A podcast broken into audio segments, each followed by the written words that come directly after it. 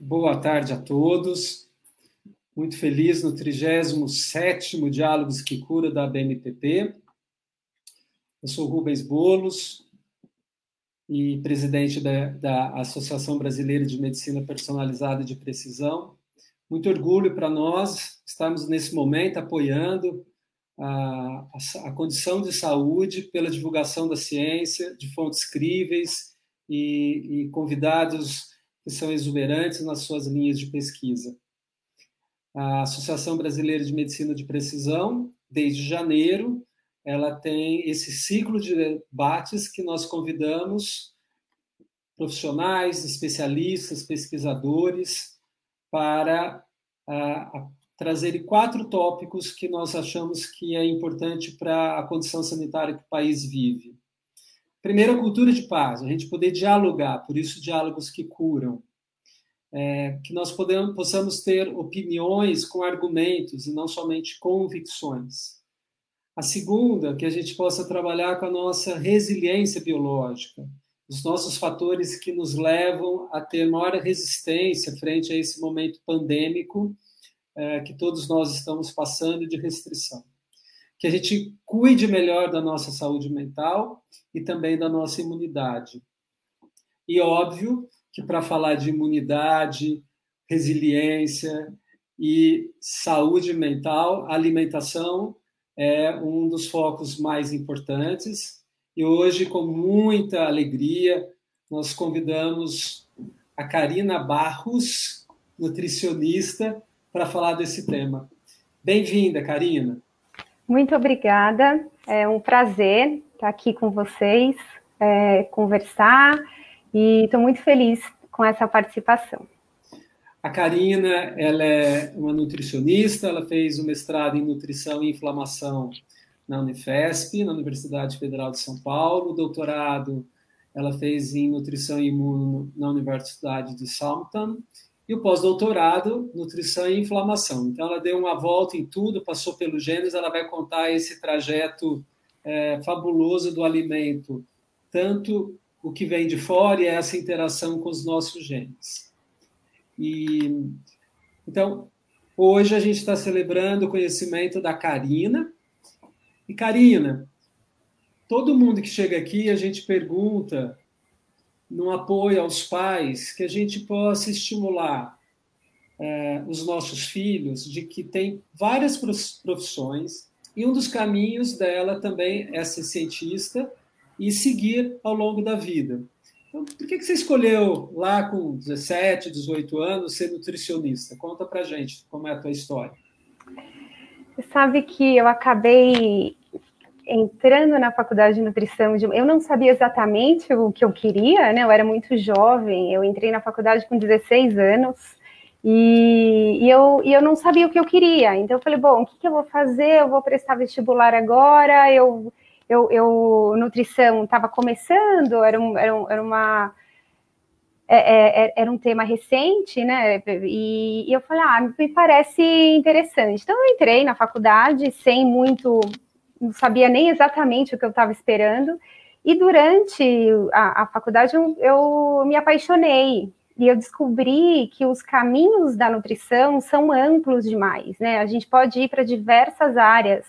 Você escolhe nutrição, você pode trabalhar desde é, no, no, num serviço de, de, de, produção de alimentos, controle higiênico sanitário, ou você pode trabalhar num hospital, seja na parte de nutrição interal, parenteral, saúde pública, é, tem, tem, tem, é, é, muito amplo e, e, e, é, também para a parte acadêmica, né? Então é, é, é um tema, é uma é, é, é, uma é uma linha de é uma área de pesquisa, um conhecimento amplo e que são vários caminhos que o indivíduo pode seguir. E, e eu trilhei a faculdade, acabei saindo, fiquei muito tempo voltada, né, para a parte de nutrição enteral e parenteral que eu gostava bastante, mas ao longo da minha jornada, da minha carreira, eu fui aprendendo muito sobre a nutrição e, e, eu, eu, e eu, me sinto muito realizada e feliz e, e enxergo espaço para quem é, gostar e enxergar isso como uma possibilidade para o futuro. Perfeito. E a escolha de, de você fazer a pós-graduação foi uma intenção na sequência? Você teve uma oportunidade? Por que, que você. Porque hoje a nutrição eu posso já ir direto para uma prática clínica uhum. e também eu vou lá e pesquisar os alimentos, essa interação que você sabe também vai contar para a gente. Da onde veio a possibilidade de fazer a, a pesquisa? Ainda na graduação, eu comecei a fazer iniciação científica. E, e, eu me encantei por pesquisa, né? Eu acho que é, que é um, o, o, a curiosidade do cientista, aquela vontade de saber mais, de entender o porquê, que, é, como as coisas realmente acontecem. Isso aconteceu comigo já na faculdade. Então, eu comecei no, no, no, no fazer é, iniciação científica e, em seguida, eu fui fazer aprimoramento no, no Hospital das Clínicas, era aprimoramento em, em nutrição, e então eu fui me aprofundando, né? Eu fui, fui e, e, e, dentro da, da pesquisa eu seguia muito essa linha de e foi numa época em que muitas descobertas estavam acontecendo em nutrição enteral e parenteral em pacientes críticos ou em pacientes hospitalizados. Então o avanço foi muito grande naquela época. E, e aí. explica um pouquinho o que é a diferença da enteral e parenteral, né? A nutrição enteral é quando ela é por via ou por uma sonda, mas ela é por trato gastrointestinal. Então, ela é, é, um, é um tipo de dieta quando um paciente precisa de tratamento especial, ele tem dificuldade ou de, de engolir o alimento, ou ele está entubado e ele precisa ser alimentado, mas é uma alimentação que vai via trato gastrointestinal. Isso pode ser por sonda ou por uma própria gastrostomia, que é um orifício que vai direto no, no, no estômago para receber esse alimento. E, e a nutrição parenteral é uma nutrição que vai via intravenosa, então precisa de um catéter, são condições especiais, né? Não é, não é usual, mas é, existem casos que, que a nutrição parenteral salva a vida, porque o indivíduo não pode se alimentar por aquele momento. E então teve um avanço muito grande na, na, legislação de nutrição enteral e parenteral, mais ou menos na época de 2000, 2010. E naquela época tinha sido feito um estudo em que o, o, os profissionais de saúde eles retardavam o início desses procedimentos. Ele, ele, era muito era considerado ah, é muito invasivo. Por que, que eu preciso alimentar por sonda? Não, vamos esperar um pouquinho. Ah, por que, que eu preciso dar uma nutrição é, via é, pela veia? Porque é, vou esperar um pouquinho, dois, três, quatro dias. E aí era um processo onde a desnutrição se instalava e a complexidade da desnutrição piorava o prognóstico da doença. Ou seja, um, indivíduo internava no hospital, seja por, por, um procedimento cirúrgico ou não, ou ele, ele internava e a própria situação, né, a falta de apetite causada pela doença, o, o excesso de medicamento que se ingere que também afeta o apetite, o indivíduo ele não se quando ele não se alimenta de forma adequada, a perda de peso intra-hospitalar é muito rápida. Isso faz com que o processo de cura do indivíduo seja retardado. Então, não receber um alimento correto nesse período da doença acaba piorando o prognóstico do indivíduo e, inclusive, aumentando o tempo de internação. Isso foi muito falado naquela época, né? Foi feito um estudo enorme chamado Ibranutri, onde aproximadamente 50% dos indivíduos hospitalizados adquiriam a desnutrição dentro do hospital, exatamente por pela falta de início precoce ou no início adequado dessas terapias alternativas que podem ajudar o indivíduo a se recuperar. Então, imagina um indivíduo que ele passa por um processo cirúrgico, às vezes ele tem um, um, uma incisão cirúrgica grande, ele fica em jejum para fazer a cirurgia, ele fica em jejum no pós-operatório, ele fica em jejum para fazer alguns exames ou outros procedimentos. Se ele não recebe o nutriente correto, o nutriente ele ajuda a, inclusive, cicatrizar, a fazer com que a resposta imunológica dele reaja de uma forma correta e ele consiga é, sair daquele processo inflamatório da cirurgia, fazer com que o organismo recupere e responda melhor ao tratamento. E, e, e muito assim, até de, de, de, protocolos, né? Qual é a melhor forma de iniciar? porque a gente não pode iniciar tudo de uma vez, o organismo não aguenta, então você começa de forma é, progressiva até chegar à necessidade calórica que o indivíduo precisa. E, e, e, muito interessante, né, o quanto o indivíduo bem nutrido consegue sair mais rápido do hospital, recuperar melhor a cirurgia, responder melhor ao tratamento. Isso começou a ser muito falado. Então, eu já entrei nessa linha de nutrição enteral e parenteral. É, na época, eu fiz um aprimoramento por um ano no Hospital das Clínicas, no, no, eu, eu, fiquei um ano no Instituto do Coração, e me deu um, uma base científica grande para eu seguir nessa linha. E logo depois eu acabei entrando mestrado, doutorado, pós-doc, com outras experiências em paralelo. Né? Então, eu sempre me dediquei à pesquisa, mas ao mesmo tempo eu sempre gostei muito da prática clínica, essa combinação da gente conseguir aplicar a pesquisa na prática clínica, troca de experiências com determinadas situações, porque trazer a nutrição para dentro da fisiologia, para dentro da imuno, para dentro da inflamação, é, é um conhecimento grande, né, para quem está enxergando aquilo e o que eu posso levar para ajudar no tratamento dos indivíduos de uma forma geral.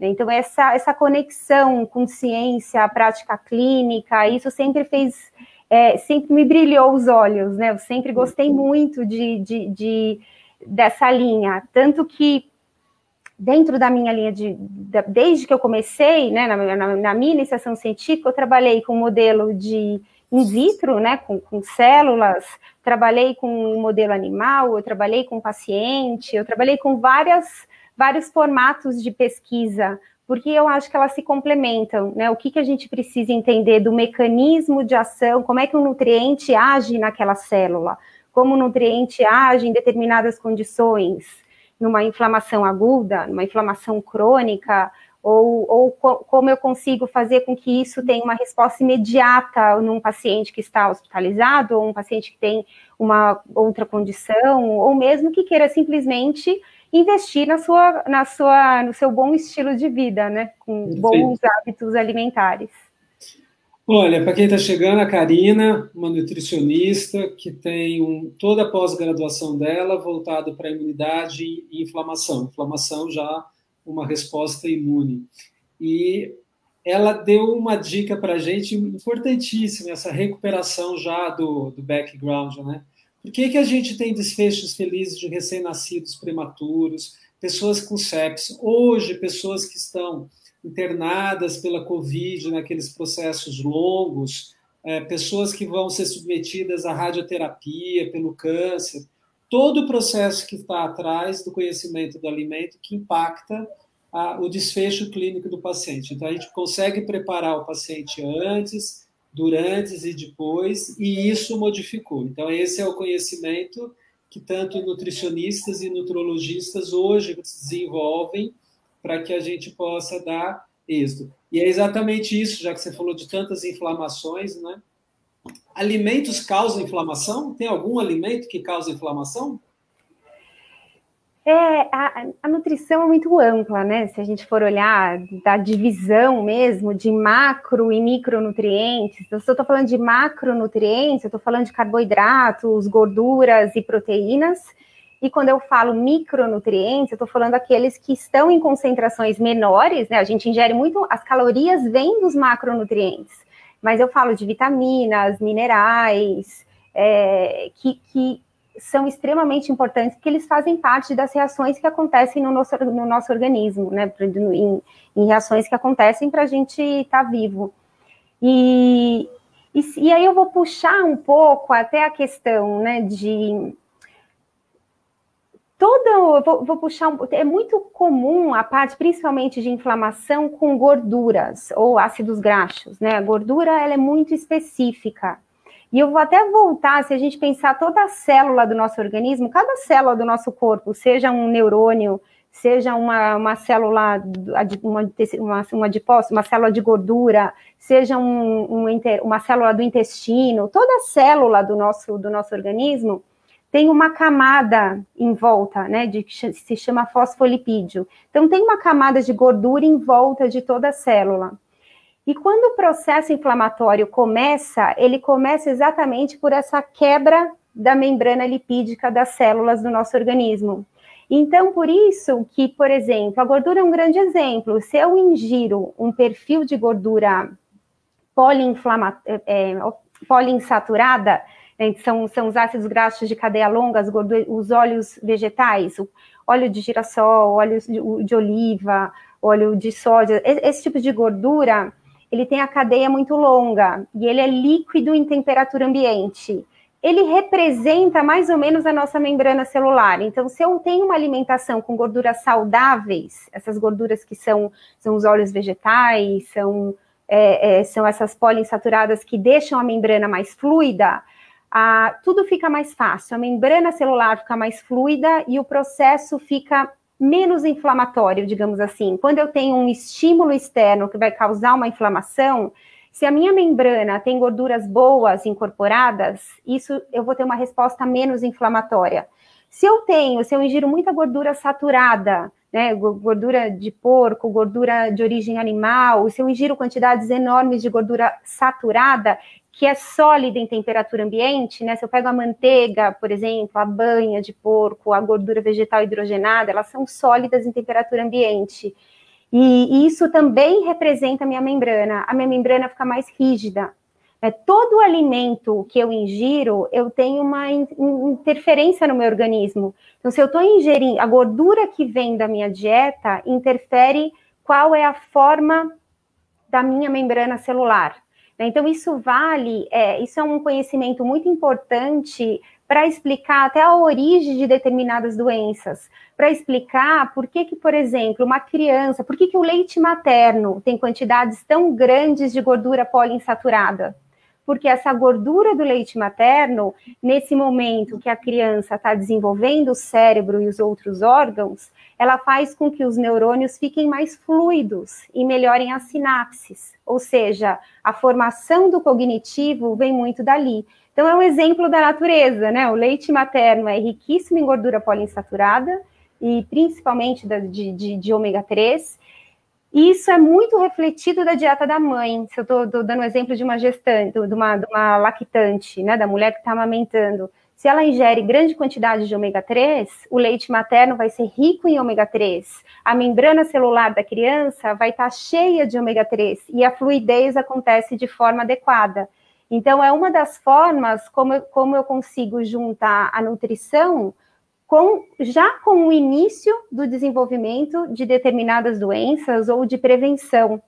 É a forma é, que eu consigo influenciar. Né? Todo alimento, a gente está o tempo inteiro exposto ao alimento que a gente ingere, e ele exerce uma influência grande no, funcionamento do nosso organismo e que pode sim estar tá relacionado com aumentar ou diminuir o processo inflamatório daquele momento e está relacionado ao desfecho de saúde que aquele indivíduo vai ter. Perfeito. Olha, ah, você trouxe uma imagem bem rica que a gente sempre escuta, mas agora ficou mais claro. No leite da mãe, que é líquido, então aquela, aquelas, aquele macro, aquela, aquelas gorduras poliinsaturadas que vão ser determinantes para o sistema imune, para o desenvolvimento do microbioma, tudo isso que você trouxe já, desenvolvimento e anti-inflamatório. Mas aquelas gorduras que são sólidas, diferente do leite materno, né, isso é um aviso para todo mundo já. Então, a, a Karina trouxe que banha, margarina, manteiga, é, carnes que são gordas, embutidos gordos, né, aquele as gorduras que ficam pegajosas, sólidas, elas são alimentos que nos predispõem à inflamação e os estudos mostram isso, né? Que quanto mais gorduras é, saturadas, a gente vai falar saturadas e insaturadas, talvez para ficar mais fácil. Como que você recomenda?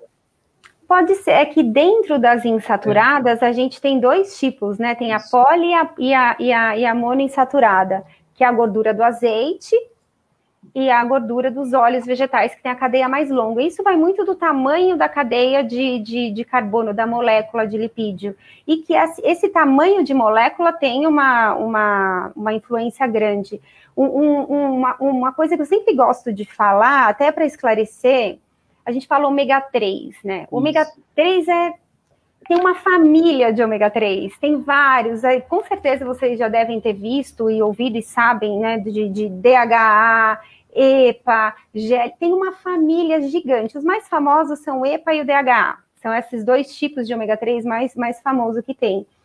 Mas se eu falo do ômega 3 sozinho, ele não. A cade, é, é, o nosso organismo ele não consegue fabricar o ômega 3, nem o ômega 3, nem o ômega 6, porque o tamanho da cadeia de carbono é muito grande. Então, eles são chamados os ácidos graxos essenciais. Né? Há muito tempo, se, se o indivíduo fica sem ingerir gordura, esse, principalmente vinda dos óleos vegetais, que são esses ômega 3 e ômega 6, isso causa uma deficiência importante de gordura no organismo, que vai afetar a produção de hormônios, que vai afetar a produção de, de, de diversos fatores no nosso organismo. Porque o nosso organismo não, não consegue produzir, então ele precisa vir da alimentação. O óleo de linhaça é conhecida como uma fonte boa de ômega 3, mas ele só tem o ômega 3 a partir do ômega 3, eu consigo formar o EPA e o DHA, que são os principais tipos de ômega 3 que interferem na prevenção ou em algum, como coadjuvante em algumas doenças. E esses o, o, não é possível obter dos óleos vegetais, ele só vem dos, de origem animal. Então, para eu conseguir obter o óleo de o DHA e o EPA, ele vem muitas vezes do óleo de peixe. Ele é encontrado no óleo de peixe e animais marinhos. Por isso que é tão importante comer peixe, comer salmão, comer atum ou comer outros peixes fontes de ômega 3. Porque para eu ter o DHA e o EPA, eu preciso que isso venha de um, de um de, de, ou de algas marinhas ou de um óleo de origem animal. Então, o óleo de, o óleo de linhaça, ele é uma excelente fonte de ômega 3, mas ele não é fonte de EPA e DHA, que são os dois principais é, componentes, tipos de ômega 3 que vão nos ajudar a prevenir determinadas doenças. Isso que você está trazendo é, é, muito complementar. Já, a gente já, já tem outras lives que falou tanto do desenvolvimento nervoso, do, memória e a parte do, do coração. Mas olha só, o ômega 3 ele tem as duas fontes, né, vegetal e animal as vegetais, linhaças, gergelim e as, os nuts tem bastante, né? Tem. Amêndoas, nozes uhum. E, as, e, os, os, e da parte animal são os óleos de origem marinha, né? Que você trouxe o salmão, o atum, a sardinha, sardinha. anchovas, que são os que a gente recomenda. Então, todo, toda semana a gente tem que comer isso para evitar a inflamação?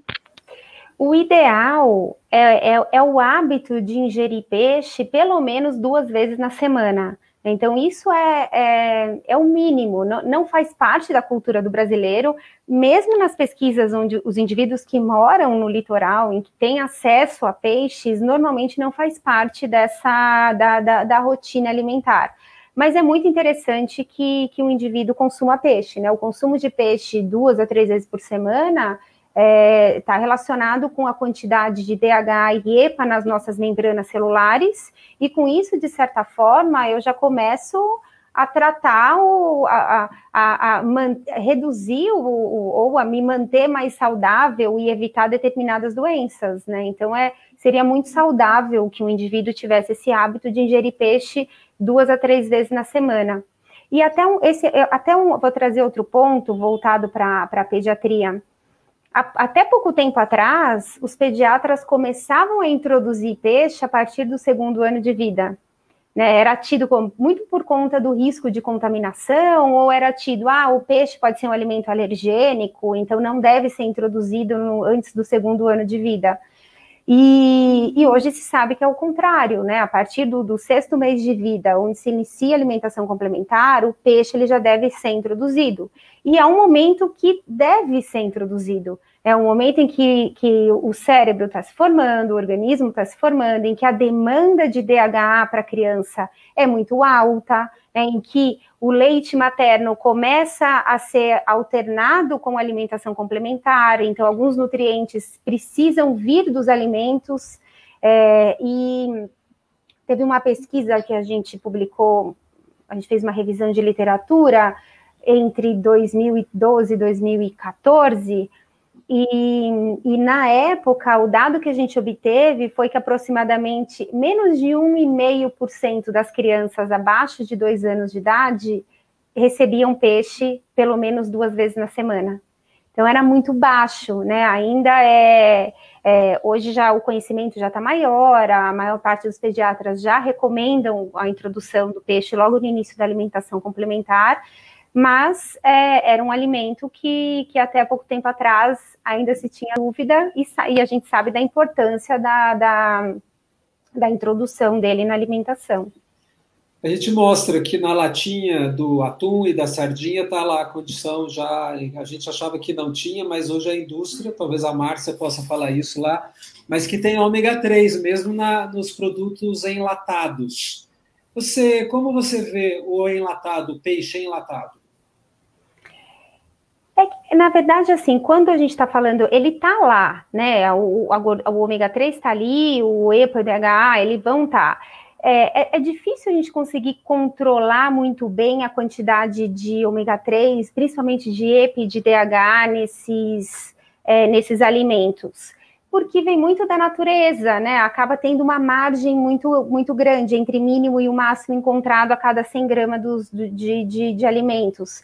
Mas e tem a questão de que realmente os peixes, quanto é, os peixes de águas mais frias e profundas, são aqueles que têm uma quantidade maior de ômega 3 na sua composição. Então, se eu estou comparando um peixe é, que veio da Noruega, é, com certeza a quantidade de ômega 3 vai ser muito maior. E se eu estou comparando é, é, um peixe do Brasil, se estou falando um, um salmão que, de cativeiro, que tantos falam, ah, não, gente, claro que a quantidade pode ser que não seja tão grande quanto a quantidade de ômega 3 encontrada num peixe da Noruega, por exemplo, mas já é uma quantidade que vai fazer diferença para o seu organismo, então é importante se ingerir, né? E um alimento industrializado, é, ele, ele, ele vai preservar né, aqueles, aqueles nutrientes, principalmente esses nutrientes, esses macronutrientes, eles, eles fazem parte. Então, o peixe enlatado, ele vai ter na sua composição uma quantidade de, de ômega 3, de DHA, de EPA, dependendo da forma como ele foi produzido. Então, por isso que é super importante a gente ter a leitura dos rótulos, né? Porque para entender qual é a quantidade, o que, que eu estou ingerindo. Isso vale muito para o próprio suplemento alimentar. Muitas vezes, ah, eu estou tomando ômega 3 é, de repente é um ômega 3 que veio só da linhaça, não tem EPDH, eu só tenho um ômega 3, então eu preciso que o meu organismo é, produza o EPDH a partir do ômega 3 que eu estou ingerindo. Ou se eu tô, ah, eu, tô, tô, tô, comprei um suplemento de DHA, mas ele tem 300, 400 miligramas de DHA em 3, 4 comprimidos. Então, é muito importante a gente ler o, o rótulo para saber o que, que a gente está ingerindo e qual é o benefício disso para o nosso organismo.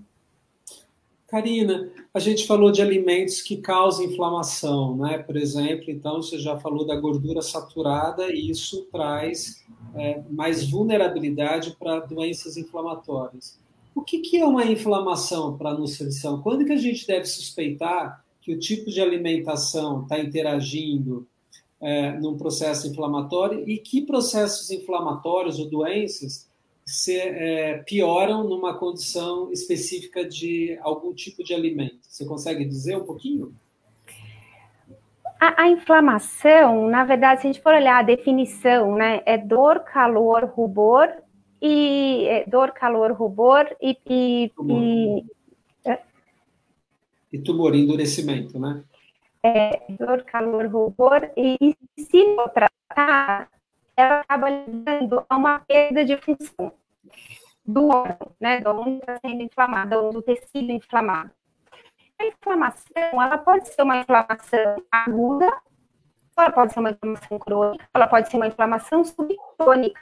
E eu posso ter condições que o meu organismo já está tão inflamado há tanto tempo, tenho é, mediadores inflamatórios liber, no, no, circulando no, no, no, meu organismo, naquele órgão, tecido é, que está inflamado, há muito, há muito tempo.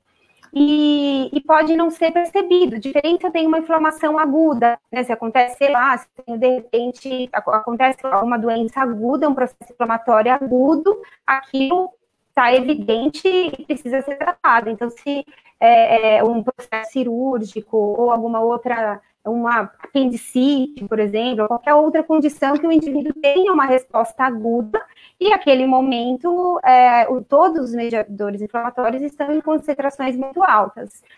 Mas, às vezes, o, o, tem aquela inflamação subcrônica, a própria obesidade, que hoje é, é, é, se sabe que ela é uma doença inflamatória, porque até pouco tempo atrás é, acreditava-se que o tecido adiposo não produzia nada, né? Não era, não era metabolicamente ativo.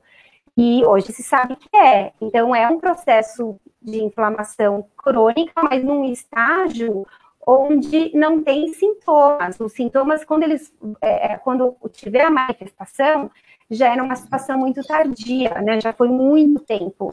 E a nutrição é muito nesse sentido. E se a gente for pensar do, da nutrição influenciando na qualidade e na longevidade de vida, isso vem de muitos anos atrás. Né? Seu, seu, é, há pouco tempo eu estava conversando com o Rubens aqui, que já se sabe que a, que, que a nutrição seja teu único alimento, que, que é teu único remédio. Já se dizia Hipócrates. Né? Então, isso já de muitos anos antes de Cristo já, já se trazia esse lado que a nutrição ela é um alimento. E eu, eu citei o lado da, do, de lipídios, que é componente da nossa membrana celular. Mas se a gente está falando de algumas vitaminas que funcionam como antioxidantes, e que a, a inflamação crônica aguda ou subcrônica, é, a produção de radicais livres, né, o organismo ele está tanto querendo resolver aquele problema que tanta célula no, no, no, de uma vez só, ele começa a causar um, um problema maior. Karina, então, Karina o, a, a, tua rede acho que está oscilando um pouco. A gente está tendo dificuldade um pouquinho de te ver e de, e de ouvir. Deixa eu ver se eu troco a rede. Vamos ver. A Karina está dizendo, está uh, contando para a gente sobre que o processo inflamatório, a inflamação na definição da patologia clássica, ela é aquilo que fica quente, aquilo que fica duro, aquilo que fica vermelho e dor. Então, são os quatro elementos, aqueles quatro sinais flogísticos que a gente fala. E essas questões a gente vê, por exemplo, quando recebe um processo de uma espinha ou uma picada de inseto, quando é na pele, por exemplo. E às vezes a gente olha isso para uma amidalite, para um processo, isso que é um processo inflamatório. Então, quando a gente olha para as células inflamadas, elas estão é, aumentadas de tamanho, elas estão secretando, é, produzindo substâncias que deterioram a nossa vida, mas é uma tentativa de proteger. Essa é uma inflamação aguda e pode ter uma inflamação crônica, que é uma psoríase, uma artrite, uma alergia de pele, um eczema. E a... Karina conseguiu? Melhorou? É, a imagem está mais ou menos para mim, mas o som parece que está melhor. Vamos lá.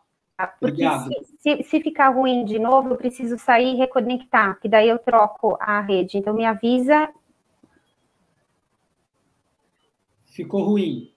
Então, eu vou sair e reconectar. Tá, então eu vou seguir falando aqui já, só para a gente fazer um resumo e a gente te aguarda, tá bom? Tá.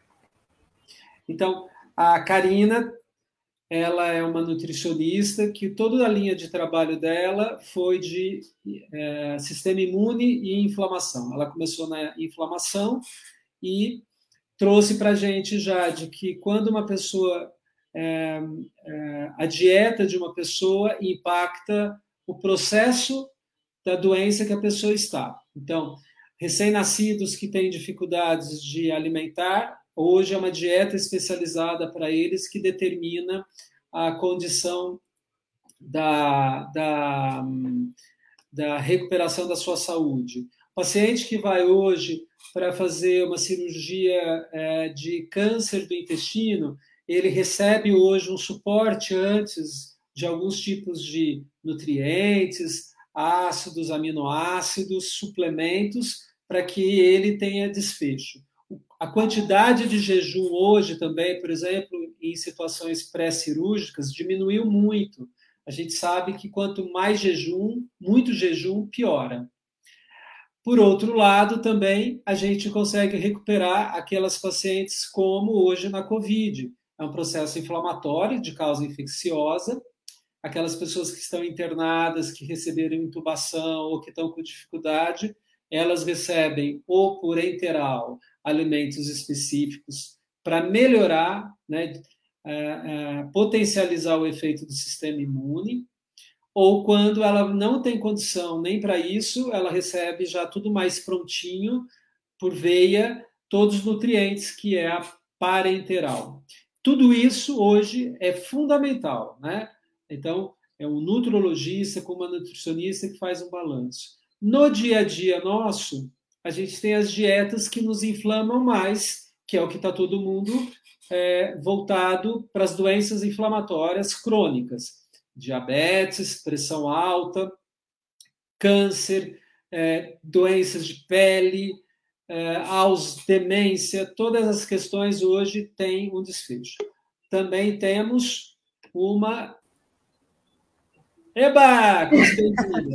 Voltei. E também tem as doenças de neurocognição, que também a Karina vai falar. Então, para quem chegou agora, que já fez perguntas, todos bem-vindos. É, e acho que agora a gente está te vendo bem. Obrigado pela, pelo público, pelo contato aí. Vai, vai sinalizando para a gente se está tudo dando ok. Fiz só um resuminho aqui, tá bom? Tá bom. Karina, a, a Ludmila pergunta para a gente: o ômega 3 de algas funciona? Tudo bom, Ludmila? Como está aí? Vocês todos? Obrigado pela pergunta. É, bom, funciona. O que, que é importante do ômega 3? A gente saber que tipo de ômega 3 que eu estou ingerindo. Se é o ômega 3, o, o alfa-linolênico, que é o ômega 3 mesmo, ou se é o EPA ou o DHA, porque eles são muito diferentes. Então, se eu estou falando que eu estou ingerindo um ômega 3, da, do, o DHA, é, significa que ele é importante, muito importante para o sistema nervoso. Se eu estou falando do EPA, ele tem um papel muito mais anti-inflamatório. Então, ele vai ser importante em algumas doenças cardiovasculares, em alguma situação de estresse, um paciente numa uma, uma condição que eu preciso reduzir mediadores inflamatórios. Então, o papel é muito importante, né? O tipo, saber o que, que eu estou ingerindo e qual a dose que eu estou ingerindo. Se eu estou falando, eu, a recomendação de ômega 3 para gestante é DHA, não é EPA. A gestante precisa de DHA. E a quantidade é em torno de 400 miligramas, que pode ser de alga ou pode ser do óleo de peixe. Tem uma questão do, do óleo de peixe, é que, é, principalmente dos peixes maiores, tem uma concentração de mercúrio. Né? Mas hoje em dia, o processo das indústrias, ele, eles estão indo muito nessa questão de reduzir a quantidade de mercúrio nos suplementos. Mas é muito importante, mais do que saber, ah, é de alga ou é de peixe, é qual o tipo de ômega 3 que eu estou ingerindo? Eu estou ingerindo na dosagem correta? Né? E, e, e, isso sim que vai fazer diferença no meu tratamento, muito mais do que saber a fonte. Os dois são bons, tanto de alga quanto de peixe. Tem uma questão de que o de peixe é, depende também da, da, de, do, do, do, da indústria que está produzindo, mas ele pode ter um, um sabor reduzido, residual maior. Então, muitas vezes vai ingerir um óleo de peixe, se ingerir principalmente em jejum, vai sentir aquele gosto de peixe um tempo depois. Então, o ideal é que seja feita a ingestão junto com outros alimentos durante a alimentação. E, e, tem alguns óleos que são desodorizados ou algum de alga que tem uma quantidade, um sabor residual menor de peixe. É, mas o princípio ativo, vindo do peixe ou vindo da alga, é o mesmo. É só importante se atentar ao tipo de nutriente que está sendo ingerido. Perfeito.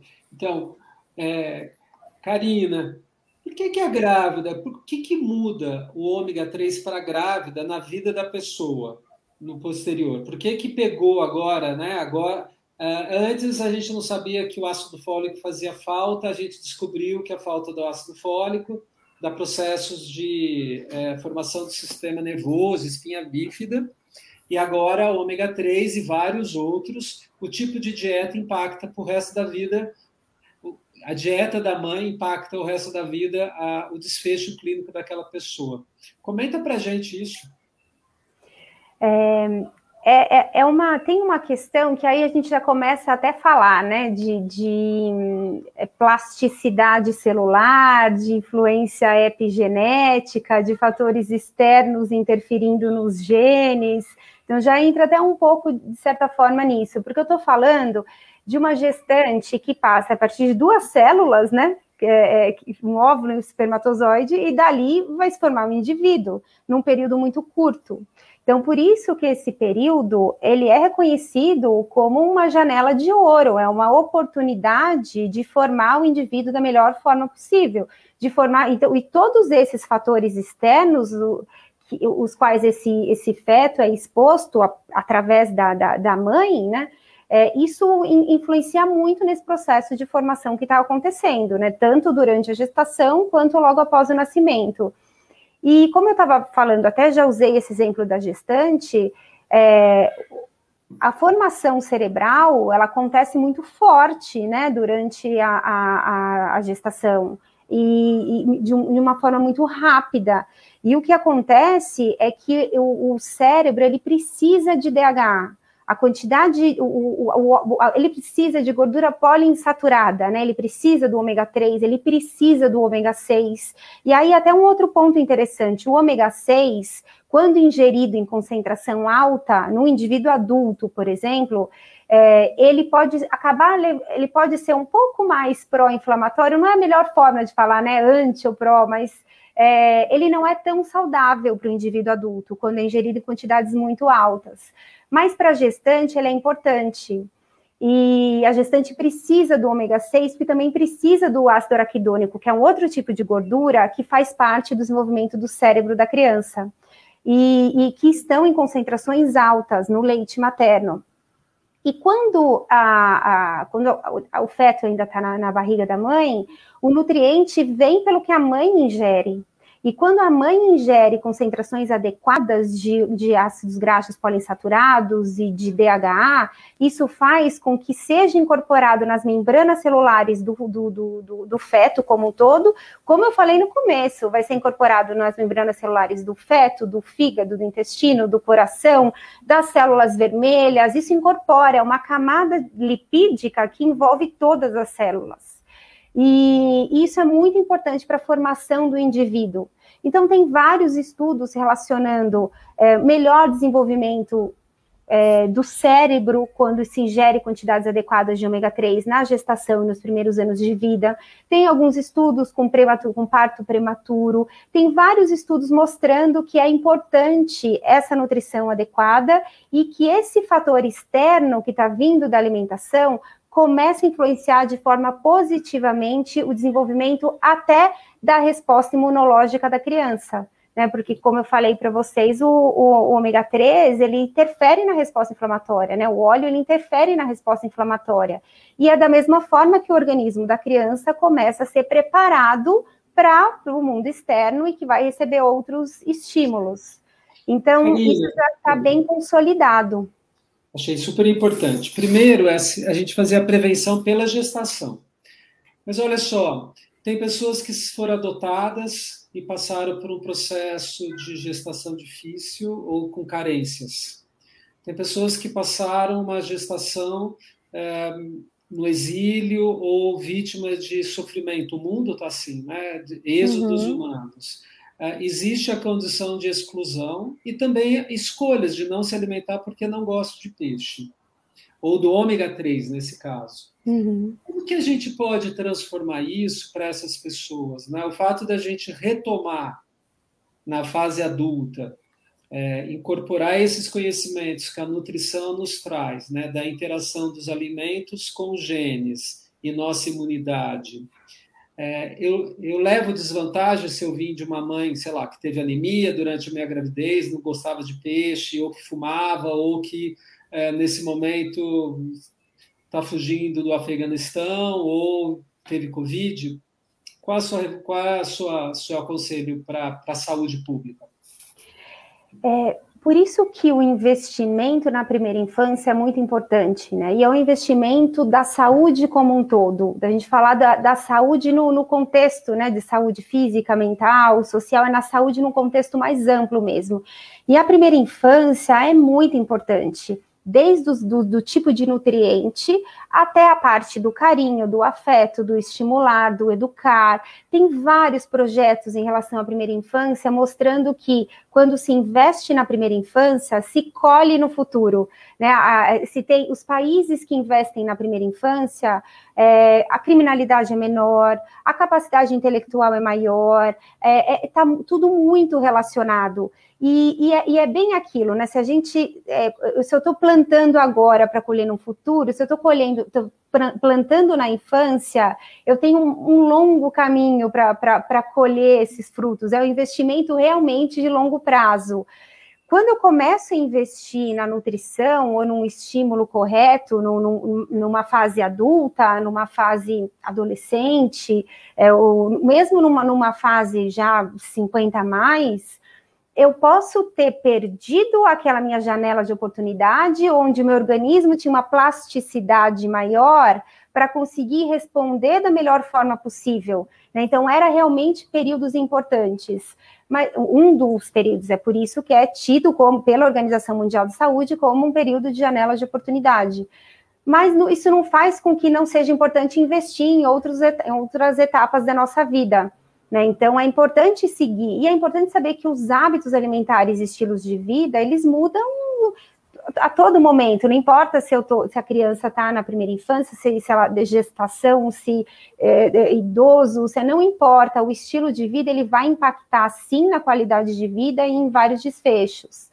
E, e, e essa questão de estresse né, na, na, primeira infância é, é um ponto super é, importante. E, e, uma coisa é a gente falar de um estresse quando ah, a gestante está grávida, aconteceu um acidente, perdeu alguém que amava, esse tipo de estresse que é, é, é, é muito ruim.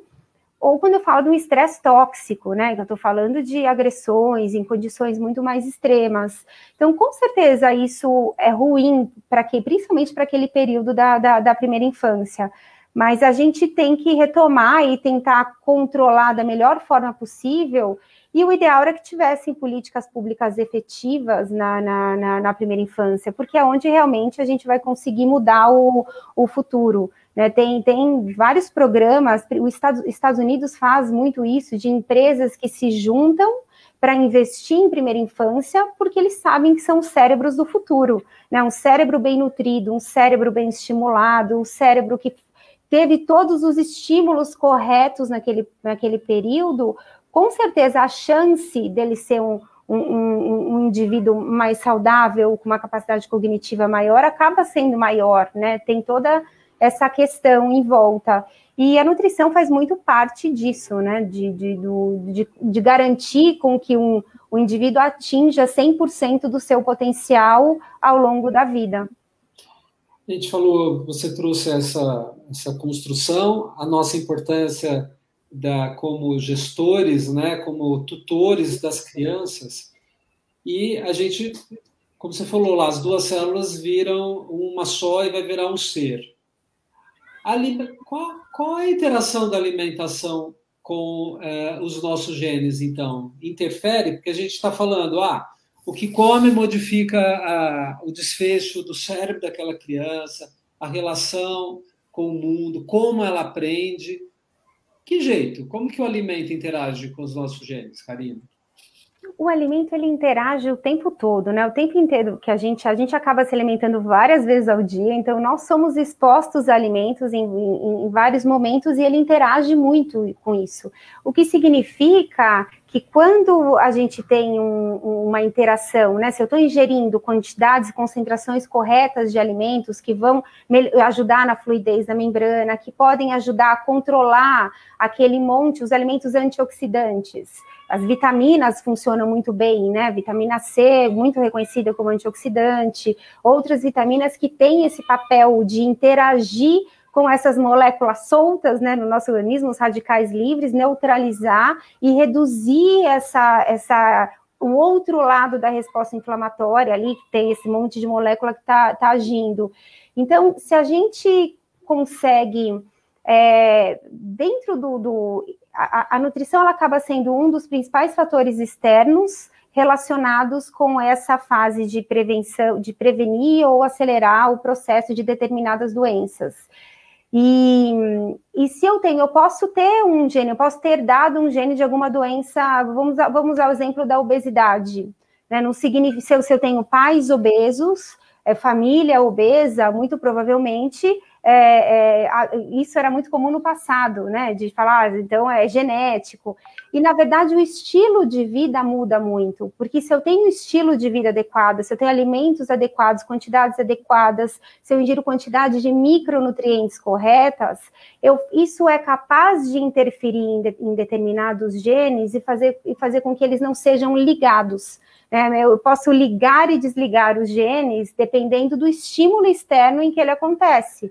E, e isso é muito importante e, e muito verdade para vários tipos de, de, de, doença, principalmente prevenção. Né? A, a, alergia alimentar é um, um grande exemplo. É, alergia ao leite de vaca, você até mais precisa.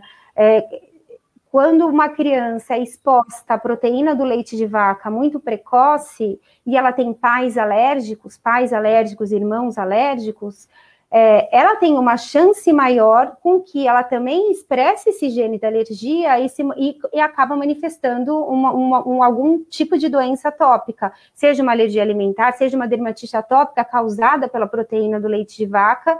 Então, é uma forma como um fator externo é, atuou num gene de uma doença, numa predisposição a, a, desenvolver determinadas doenças, doença, e fez com que isso acontecesse. Né? De repente, se uma criança, se, se, tanto que o cuidado acaba sendo maior, pais alérgicos, né, pais atópicos, é, de, devem tomar um cuidado muito maior na exposição precoce do, da proteína do leite de vaca, porque isso é uma forma de evitar e fazer com que ao, ao longo do desenvolvimento dessa criança, onde o seu organismo está se desenvolvendo, o sistema imune está tá, tá se desenvolvendo, ela possa ser exposta à proteína do leite de vaca sem desenvolver nenhum tipo de alergia. Perfeito. Na realidade, é, você trouxe de, da tendência genética daquela pessoa vir de pais alérgicos e a outra, então isso já vem como conhecimento. E a outra é a pessoa ter uma susceptibilidade em relação a algum tipo de alimento e isso causar uh, uma, uma a dermatite atópica. Seria legal você explicar qual a reação da pele que a gente suspeitaria de o que, que é uma dermatite, né? E quando você trouxe da obesidade é, e os eh, estresse oxidativos, antioxidantes, é, a gente poder falar, talvez a pergunta que a, a que a Érica falou em relação a, aos alimentos funcionais e os antioxidantes, radicais livres. Acho que são duas questões. Uma, o que é uma lesão de pele que suspeita de uma que, que seria uma suspeita de uma alergia alimentar, que é fantástico. A outra, talvez a gente você contar um pouco dessa interação gen, genômica mas é diminuindo o processo inflamatório pela diminuição dos radicais livres ou diminuindo o estresse oxidativo. Qual que você quer começar? Vamos começar dessa da, da dermatite, né? Que já meio que pega o gancho do que eu estava falando. Então, é... Érica, daqui a pouco a gente bota aí você. Peraí. Pode falar, por favor. É, na verdade, é assim, quando a gente. A, a, a, alergia alimentar, ela tem também formas diferentes de se manifestar, né? Tem aquela que o indivíduo ingere um alimento e na mesma hora ele já tem aquela reação, que pode ser placas pelo organismo, que, que, que na pele, né? Que não necessariamente uma dermatite atópica, mas pode ter algumas placas, uma urticária, é, pode ter edema de lábio, pode ter edema de glote, então é precisa realmente prestar atenção. Tem muita gente que tem alergia, por exemplo, a frutos do mar, a camarão, que ingere o camarão, e na mesma hora que ingere já começa com aquele raste cutâneo, já começa com inchar a boca, inchar os olhos, e muitas vezes tem que sair correndo porque realmente pode fechar a glote e é perigoso. É, e tem uma outra, mas seria não é, é, uma, é, uma, é uma alergia por uma via mediada por IgE, por uma célula que é imediata. Então, ingeriu, na mesma hora eu já tenho aquela reação. E fica muito claro fazer a associação né, entre o alimento ingerido e a resposta àquele alimento. Mas tem um outro tipo de alergia, que são as não mediadas por IgE, onde eu tenho uma complexidade maior e até uma dificuldade de fazer o diagnóstico, porque os exames, mesmo os exames laboratoriais, eles não são tão precisos. Então, muita gente faz a dosagem é, no sangue de IgE específico para alguns alimentos, vem alta, mas não necessariamente o indivíduo tem uma reação, tem uma resposta clínica àquilo. Então, o diagnóstico vai muito daquela observação do quadro clínico, do que está acontecendo. E muitas vezes, é muito o que acontece às vezes com as crianças, elas ingerem o, o, leite de vaca, e, e, isso já vai criando um monte de, de, de célula inflamatória que vai agindo, que pode ser na pele, por exemplo, a criança pode desenvolver uma dermatite atópica, que é sério, com, com é, exudato, com, com lesão, com, com coceira, com, com, perda da barreira, da integridade da barreira da cutânea, que é muito grave e que muitas vezes pode ser desencadeada por um alimento, né? E no caso do, do, da criança acaba sendo o leite de vaca acaba sendo um dos principais. E pode ser, né? A, a dermatite atópica tem várias causas, é muito amplo, mas um dos motivos pode ser desencadeada por conta de um, de um alimento.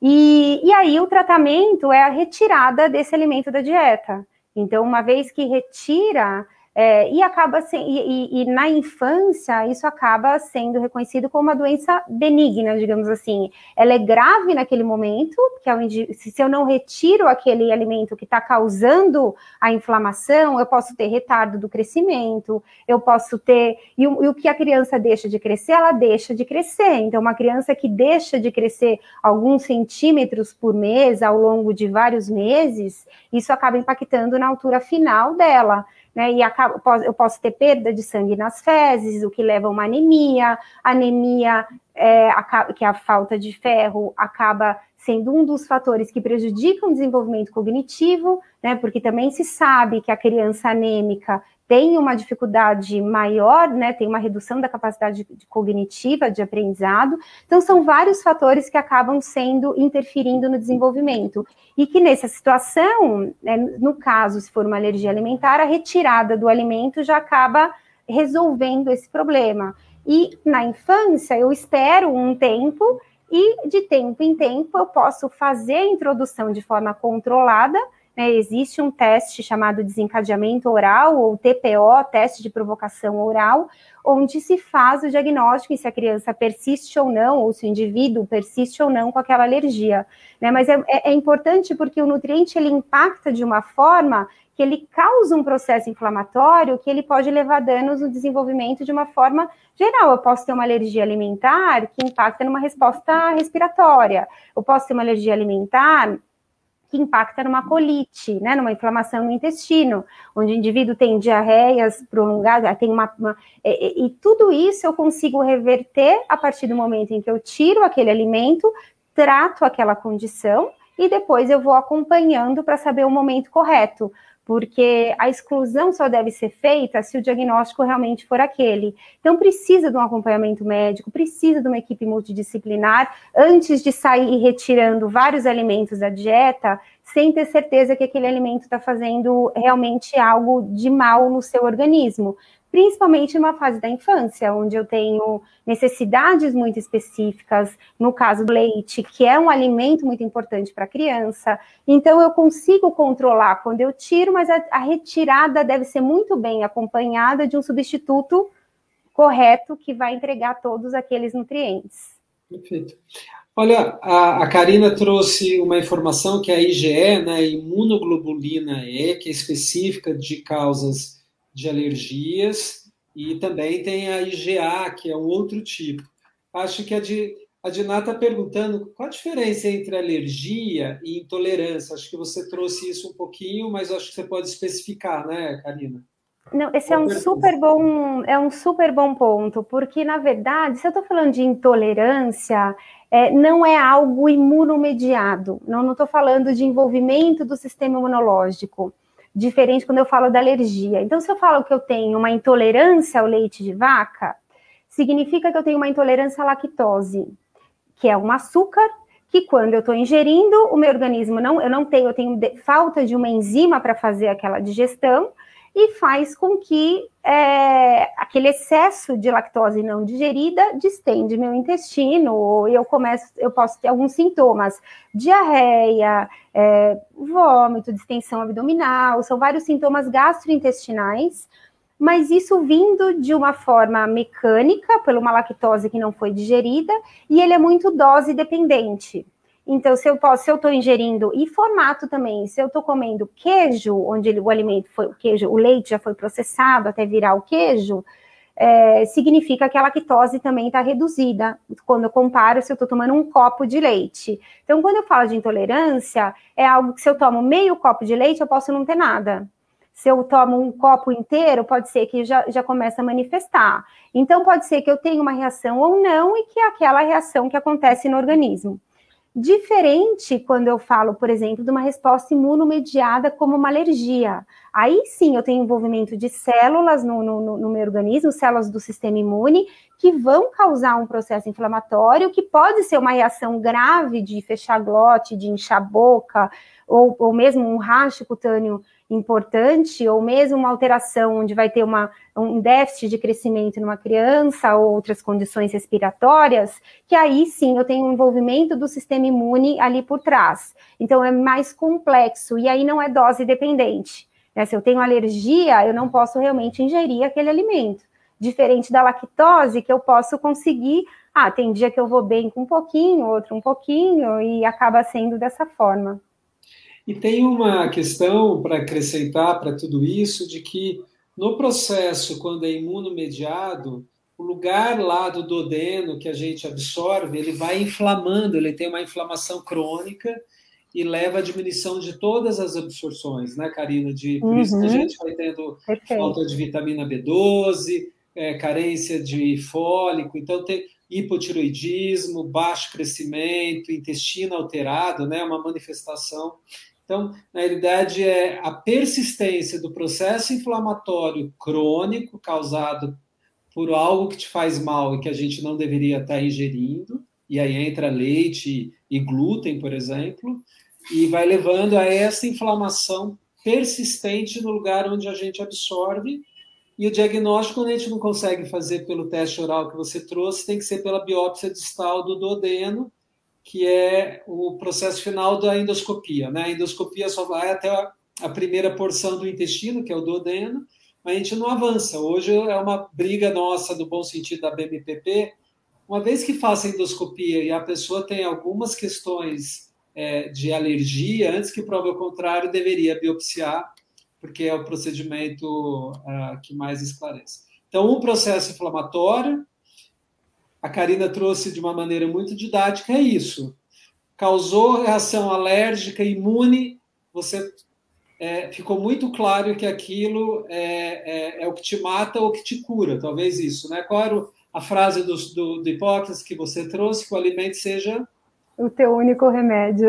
O remédio. E hoje a gente vê talvez isso, né, Karina, que as pessoas é, gostem, gostam mais de, de questões mais gordas ou sabem. Vou te falar que eu tenho pacientes que sabem que têm alergia a esses produtos e às vezes falar, ah, eu tive. Porque vai, vai ficando mais claro, né? Isso é importante na clínica. Conforme eu vou saindo de uma inflamação crônica, as reações que aquele alimento, aquele produto é, vão fazendo, as reações mais na forma aguda ficam mais claras. Pode ser a diarreia, o estufamento a distensão abdominal, é, a relação da pele. Então, muito importante isso que você está trazendo. A segunda, Karina, quando você falou da, da, da por que, que algumas pessoas adquirem, né? Não sei se é alergia aí, aí a questão, acho que talvez você porque eu estou bem, mas de repente eu não estou conseguindo mais. Eu tomo leite, me azeda o estômago, eu como uma pizza e eu tenho fica com azia, não digere, eu como alguma coisa, meu abdômen distende, ou eu estou começando a cair muito cabelo e tenho anemia e tem alguma coisa que eu não estou gerindo. Por que, que as pessoas adquirem é, essa. ficam incapazes, né? Uhum. Tem, tem, tem, algumas condições né, do, que, que acabam passando pelas fases de, de da nossa vida, em todos os estágios da nossa vida, em que algumas enzimas vão diminuindo. Alguma, um grande exemplo é a lactase, né? Se a gente considerar desde do leite materno, ele é 100% lactose. Então, imagina a quantidade de lactase que o organismo tem que produzir para que ele consiga fazer aquela digestão. Ao longo da vida, a quantidade, os níveis de lactase produzidos pelo nosso organismo começam a reduzir, em alguns mais, em alguns menos. Então não dá para dizer, né? Tem gente que não tem nada, tem idoso que toma leite e se sente muito bem todos os dias. E tem pessoas ainda crianças que começam a sentir determinado sintoma. Então é muito importante, né? Se a gente está falando de alimentação de uma forma geral, é importante que a gente preste atenção nos nossos sintomas. Ah, eu comi determinado alimento, ah, não me fez bem, então eu, eu eu como numa outra vez, eu vou. É muito importante a gente se atentar, porque o, o, o, é, é, é, não é tão o diagnóstico de alergia alimentar não é tão simples assim, né? E, e, e, essa evidência clínica é muito importante. É importante saber, ah, eu comi uma vez, ou às vezes, ah, eu comi junto com um monte de outra coisa misturado, será que foi isso? É importante uma reexposição, sabe? E entender, prestar atenção, o que, que eu senti? Foi o mesmo sintoma? Eu senti o quê? Distensão abdominal, gases?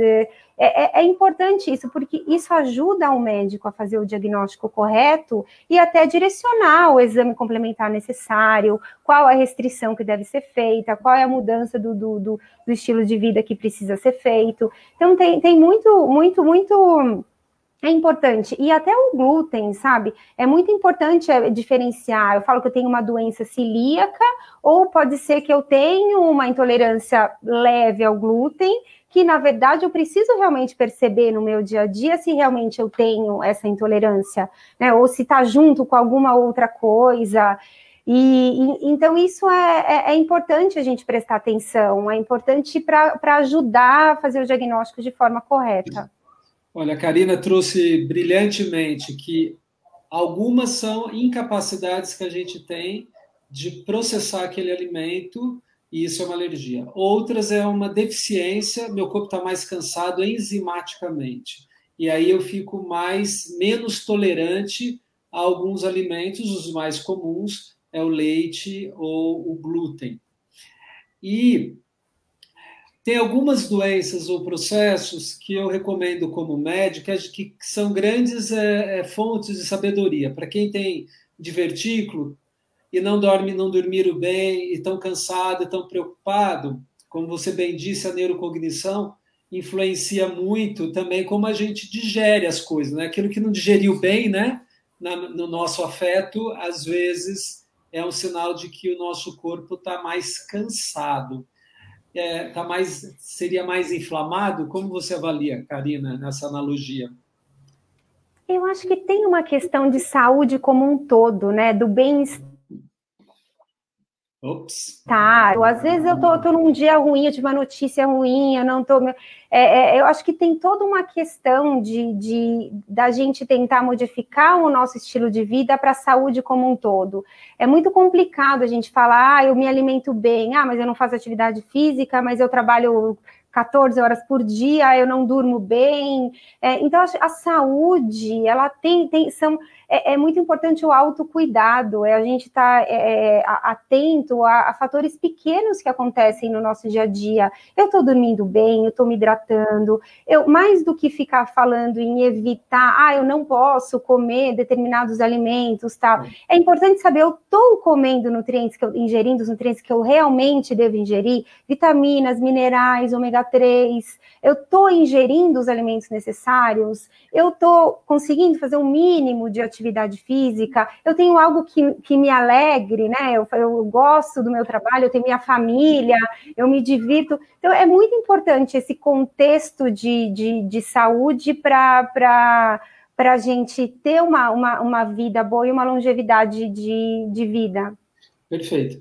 Isso é muito importante que a Karina está trazendo para a gente. A gente foi crescendo aqui com ela em relação a, primeiro, na gravidez, o que come impacta no bebê, e ela trouxe brilhantemente que a gente tem que olhar para as nossas gorduras, né? as nossas gorduras líquidas, aquilo que vem do azeite, dos vegetais, e que nosso cérebro, assim como nossa pele, tem esse invólucro que nos defende.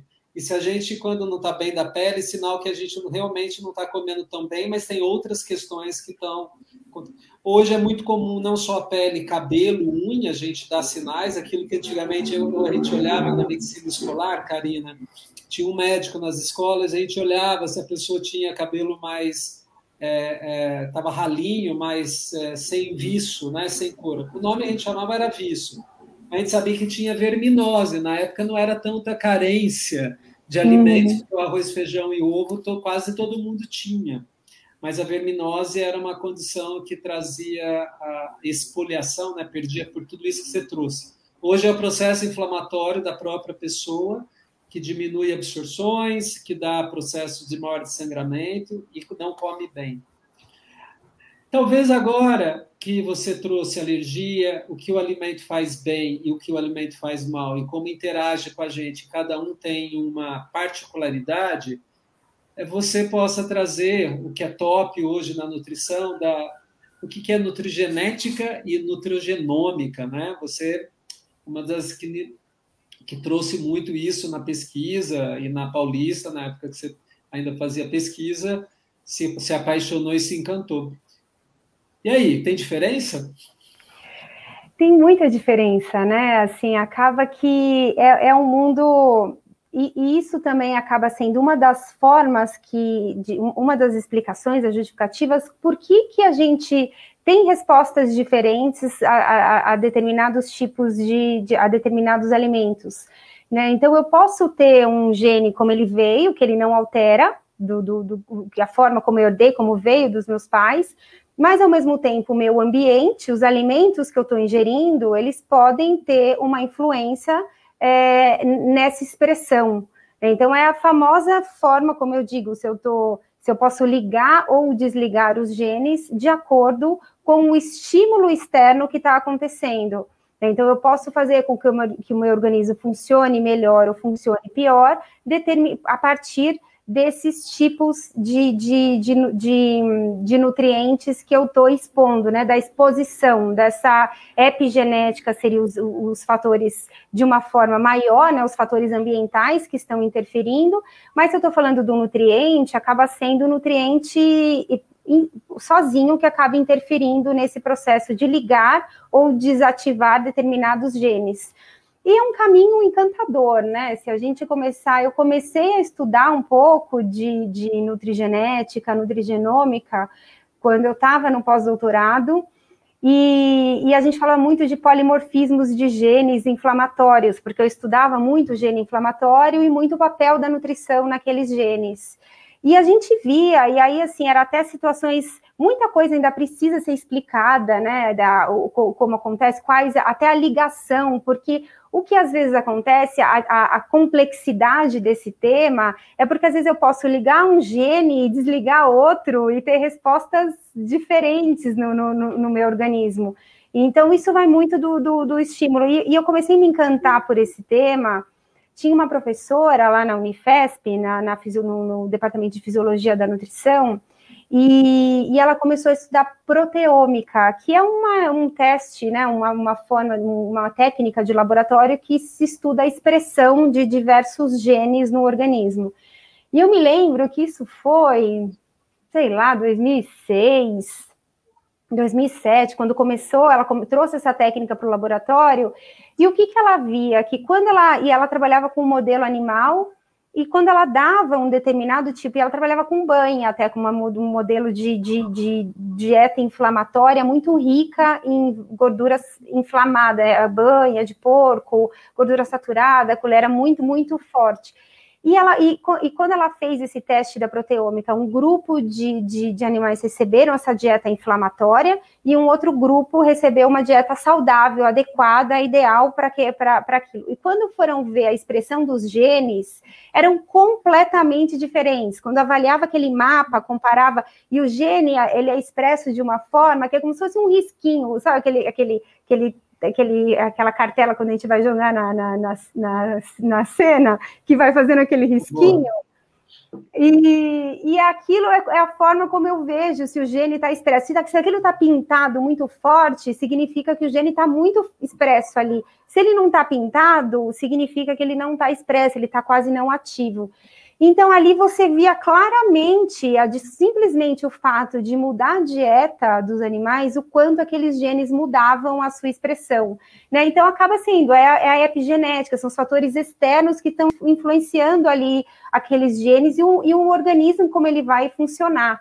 Né? Então, isso eu acho que é uma forma fácil de entender. Né? Isso acontece no nosso organismo em vários órgãos, em várias condições o tempo inteiro essa exposição, essa interação do que está ao nosso redor, muda a expressão dos genes que mudam o funcionamento do nosso organismo. Perfeito. A Karina trouxe, então, de que quando aquele alimento faz mal para mim, a gente está no âmbito da nutrogenética. Aquela relação não, dá, não, não combina comigo. E quando eu quero utilizar um alimento para que possa curar, então, quando a gente prescreve, é, é, quando eu sei que uma pessoa tem mais tendência a ter diabetes, porque ela tem resistência, ou da parte genômica dela, aqueles índices, eu posso levar o alimento para ela que seja menos obesogênico, né, que seja menos glicêmico. Então, tudo isso hoje eu, a gente consegue dentro da medicina personalizada, Cada vez é algo que está chegando, né? Ainda a gente sabe muito nos estudos, mas tem alimentos que nos fazem bem e alimentos que a gente não consegue relacionar bem. Um é interfere para o bem da nossa saúde e o outro aquilo que eu posso uh, evitar, porque eu venho de uma genética de pessoas sem glúten. Então, na minha, minha casa eu tenho pessoa celíaca e é óbvio que a gente olha para todo mundo. E tem uma pergunta, né, de que foi a gente deixou para trás. Tem duas aqui ainda. É, por que que também desenvolve, né? O modelo padrão é as crianças vêm e apresentam uma intolerância, uma alergia à lactose ou, ou uma alergia ao glúten. Mas hoje a gente está vendo que de acordo com o estilo de vida que a Karina trouxe, alguns genes acabam sendo expressos um pouco mais tardiamente. Então, algumas pessoas expressam diabetes logo na infância e outras vão expressar a diabetes ao longo da vida.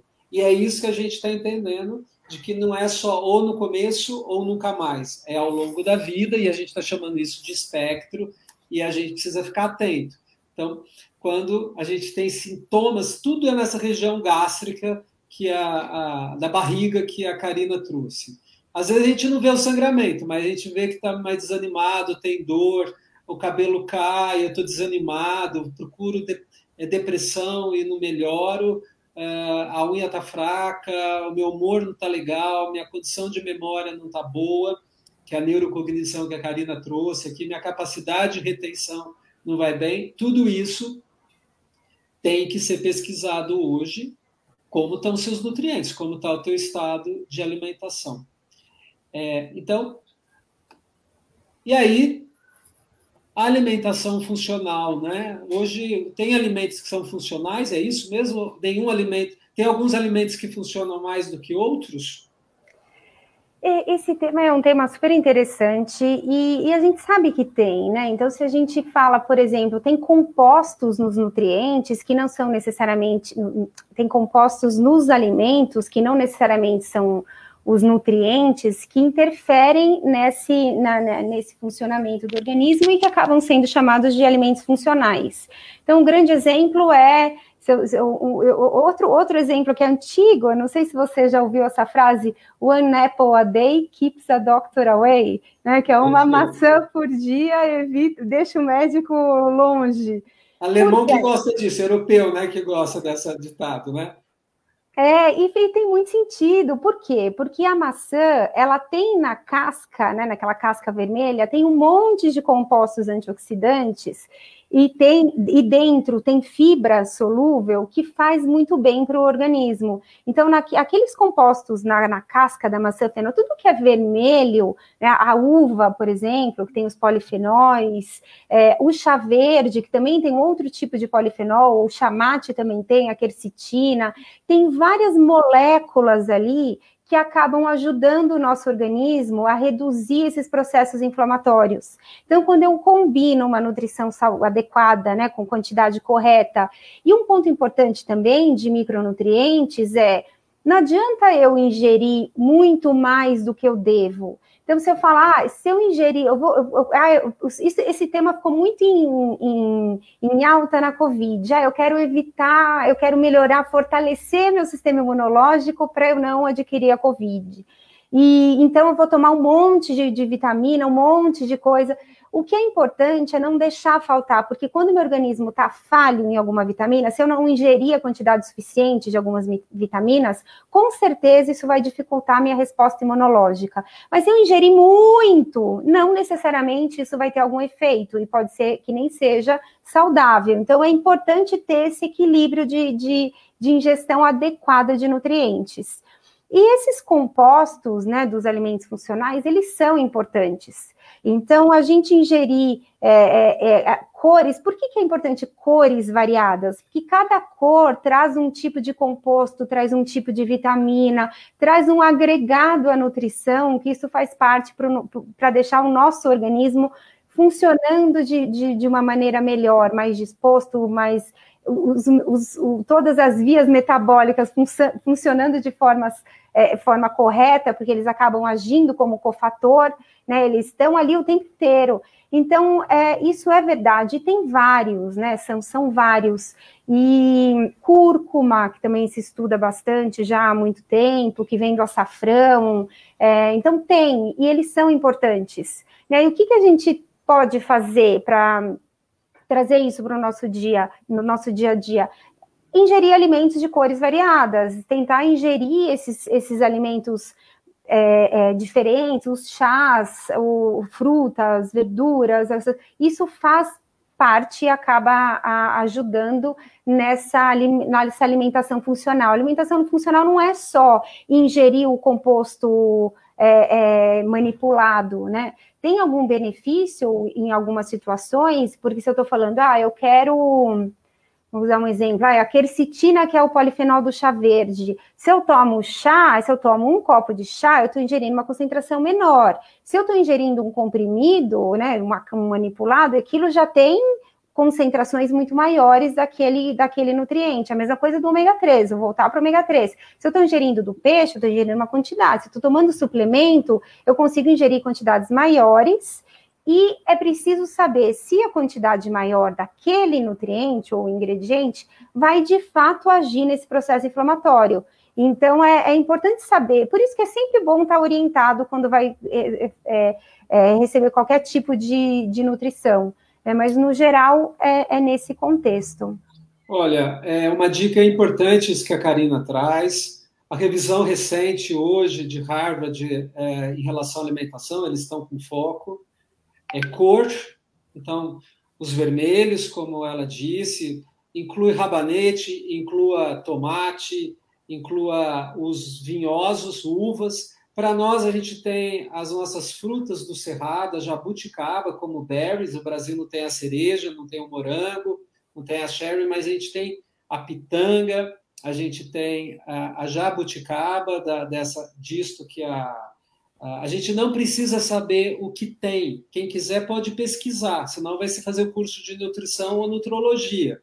Mas é importante o prato colorido. As folhas verdes são é, importante. A Carida trouxe dos alimentos que evitam inflamação, que são os peixes de camada de gordura, né? o salmão, as anchovas, as sardinhas, tudo aquilo que está na cultura e na civilização humana aquilo que sempre produziu, né? Que seria o bacalhau. Nós temos também as nuts que ela trouxe nos óleos, né? Tanto daquilo de azeite como as castanhas, os, as amêndoas, e cada vez mais a gente está descobrindo isso. É, eu acho que cada vez mais o, o, que é conhecido como a dieta DASH e a dieta do Mediterrâneo mostra que são as, as dietas anti-inflamatórias, porque lá tem todos esses micro componentes, nutrientes que é necessário e que interage com a nossa vida, com o nosso genoma. E quando a gente não tem, a gente está complicado. Na minha prática clínica, Karina, eu vejo uma carência muito grande de vitamina C. E às vezes as pessoas ingerem alimentos que têm. Então também o ser humano está com uma dificuldade de absorção e também a gente se cuidar da cultura, daquilo que a gente come, porque também os alimentos têm vindo um pouco mais pobres. Eu acho que essa é uma das preocupações nossas a gente trazer a terra e cuidar como uma extensão do nosso corpo, né? Acho que isso é muito importante. É, sim. E, então a gente está terminando. Ah, tem uma última pergunta é, que a, a, a Sueli fez aqui do, do diverticulite. Antes, eu gostaria, coloquei para vocês, uh, existe um grupo do WhatsApp para informação cura, que é da BMPP, a gente passa as informações lá, então são é, frases, são é, que possam trazer cultura de paz, informações muito short pockets, do que, que é cada coisa do que a gente fala, resumidos. A segunda, todos os nossos diálogos, eles hoje estão no Spotify. O Spotify faz uma parceria de sponsor, né? O RSS, eles estão entendendo da infodemia e eles estão bancando todas as lives com os nossos convidados, estão lá postadas e de uma maneira de doação também. Então é muito importante isso para a gente. Para quem precisa do certificado de presença, o Laércio, que é muito conhecido nosso, é um indicador físico que vai ser brilhante, vai conhecer um pouco de tudo, entre outras pessoas. Printa, tem que estar ao vivo para validar. E tem para gente o Diálogos que Cura no YouTube, quem não tem acesso e pode uh, assistir lá depois. Então, hoje a gente conversou com a Karina, e para responder, então, a última pergunta da Sueli, a gente citou divertículos. Existe uma alimentação específica para evitar a inflação? A inflamação? A inflamação. Ela, ela pediu para corrigir ali, eu estava vendo. É, é, é, um, é um bom ponto e que a gente, a gente falou de tanta coisa hoje e nem chegou no intestino, né? Na, na microbiota intestinal, em toda essa questão que também é é, é, cada vez mais a gente aprende mais de intestino e a gente vê que a gente precisa aprender bastante coisa ainda, né? Essa interação de é, microbioma intestinal, equilíbrio e tudo mais. E essa questão de divertículos é importante o funcionamento intestinal adequado. Então, é muito importante a ingestão de fibras diariamente é, para que o, o organismo que, que, isso colabore tanto nessa formação da microbiota intestinal correta, né? Porque quando eu ingiro fibra, tem dois, vários tipos de fibra, mas basicamente eu tenho fibra solúvel e insolúvel. E dentro das fibras solúveis, eu tenho as fibras prebióticas, que são essas fibras que são nutrientes para as bactérias boas intestino, que, que moram no nosso intestino. Então, tenho que ter esse equilíbrio.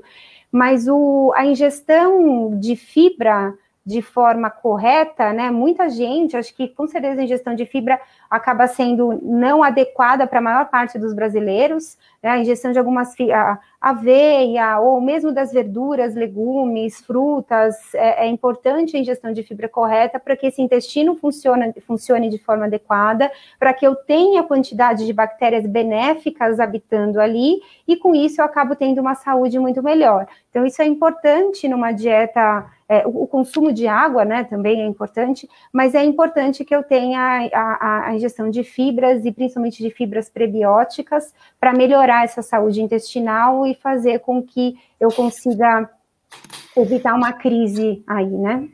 Perfeito. Vou contribuir também. Antes, me corrigir aqui que eu não, não anunciei, está aí postado. Na semana que vem a gente vai falar de psicanálise e pesquisa em neurociência, como elas têm se conectado. É um neurologista, o Paulo de Mello, da Unifesp, e ele vai estar aqui falando com, com a gente sobre isso. Sueli, é, o legal para quem tem divertículos, né, que é essas presenças, é cuidar do intestino, não prender o intestino, porque quanto mais intestino preso, pior é tanto no microbioma, mas também esses divertículos aumentam. Mas hoje a gente está vendo a diverticulite, então já quem como uma boa uma boa reação alérgica. Quando a pessoa desenvolve uma diverticulite, ela tem que ter mais consciência do que ela ingere, porque a chance dela ter mais crise de diverticulites é maior, né? A doença diverticular. Então, eu acho que a diverticulite, para quem tem, eu falo, olha, associa ela como uma boa amiga, porque às vezes você está estressado, não está dormindo bem, intestino parou, é, não está comendo adequado, e tudo isso pode ser uma boa dica para cuidar das autos necessidades e os auto se cuidar melhor. Acho que é isso. Karina, gostaria que você deixasse a sua mensagem para todos nós, né? Você hoje é uma referência, ajuda as pessoas a cuidarem da pele, né? Você sempre cuidou de dentro para fora do que trazia ruim da pele e agora você vê o que como a gente pode mediar a pele de fora para dentro. Quais são as recomendações, conselho que você dá para as pessoas? É, eu, eu, o que eu posso deixar né, de, de, de, recomendação é que a gente precisa estar tá mais atento à nossa saúde e a não só um ponto específico. Então, o autocuidado, de uma forma geral, é importante. Né? Manter a pele hidratada, ingerir alimentos corretos, ingerir a, a quantidade de água adequada que a gente precisa, ter atividade física. Então, a, a, é, todo o nosso estilo de vida, dormir bem, é, tentar reduzir o estresse de alguma forma. Então, isso são coisas que, que, que, que, quando passam a fazer parte do seu dia a dia, você é, é, tem uma condição de vida melhor e ajuda na longevidade de vida de uma forma mais saudável. Né? Tem, tem vários é, é, trabalhos que mostram isso, principalmente do, do lado da, da alimentação, né? Que a alimentação correta ela, ela acaba ajudando, mas o, o, o importante é o bem-estar de uma forma geral né? E, e pensar muito, quando eu falo para o lado da nutrição, ao invés de pensar o que, que eu não posso comer, o que, que eu estou comendo e que eu devo ingerir todos os dias para garantir a minha saúde. Então, acho que o, o, o é, é, é, muito essa questão do autocuidado o que a gente pode fazer, prestar atenção na gente todos os dias, prestar atenção no que não está funcionando bem e procurar ajuda, né? Procurar um. Hoje se fala muito de cuidar da saúde do que só cuidar da doença. Tem várias equipes, vários profissionais trabalhando nessa prevenção de doença, né? Do cuidar da saúde. Não esperar que uma doença se instale para que você vá tratar e vá correr atrás disso. Então, cuide da sua saúde, tenha sua equipe de saúde em volta, preste atenção em você, que com certeza vai estar relacionado a uma melhor qualidade de vida. Perfeito. Olha, Karina, a BMPP é muito grata à sua presença. A gente discutiu muitas questões, animamos. Estou vendo que gente me posta lá de que agora vai comer o whole food, né? Vai comer a casca da maçã, porque muita gente despreza a casca e a cor. Eu acho que o importante é que a gente veja o limite que nós todos estamos e, e como você bem disse, a pele é o limite, né? As membranas da célula é o limite. Então, quando a gente está mais intolerante a alguma coisa, a gente está não muito bem, é um sinal de que a gente precisa dar mais cuidado e o alimento pode ser um remédio, mas também você quiser insistir em não dormir bem e não fazer muito exercício, não vai fazer. Muito obrigado a todos que estiveram presentes no agradecimento, que a gente passe um ótimo domingo. Quem já está na fase da terceira dose da vacina, que a gente já sabe, por favor, façam aquela que tiver. Estamos uh, um período ainda no em cima do muro, a gente não sabe direito o que vai acontecer no Brasil em relação à pandemia da, da Delta, mas estamos cansados, todos nós aqui. Então, ajudar a comer bem revitaliza, desinflama, e desinflamado a gente é mais bem-humorado também, né, Karina? Sim, com certeza. Tudo fica Isso. melhor, a gente fica mais melhor. feliz. Bom domingo a todos, até o próximo sábado. Obrigado pela presença. Obrigado a todos. Obrigada, muito obrigada.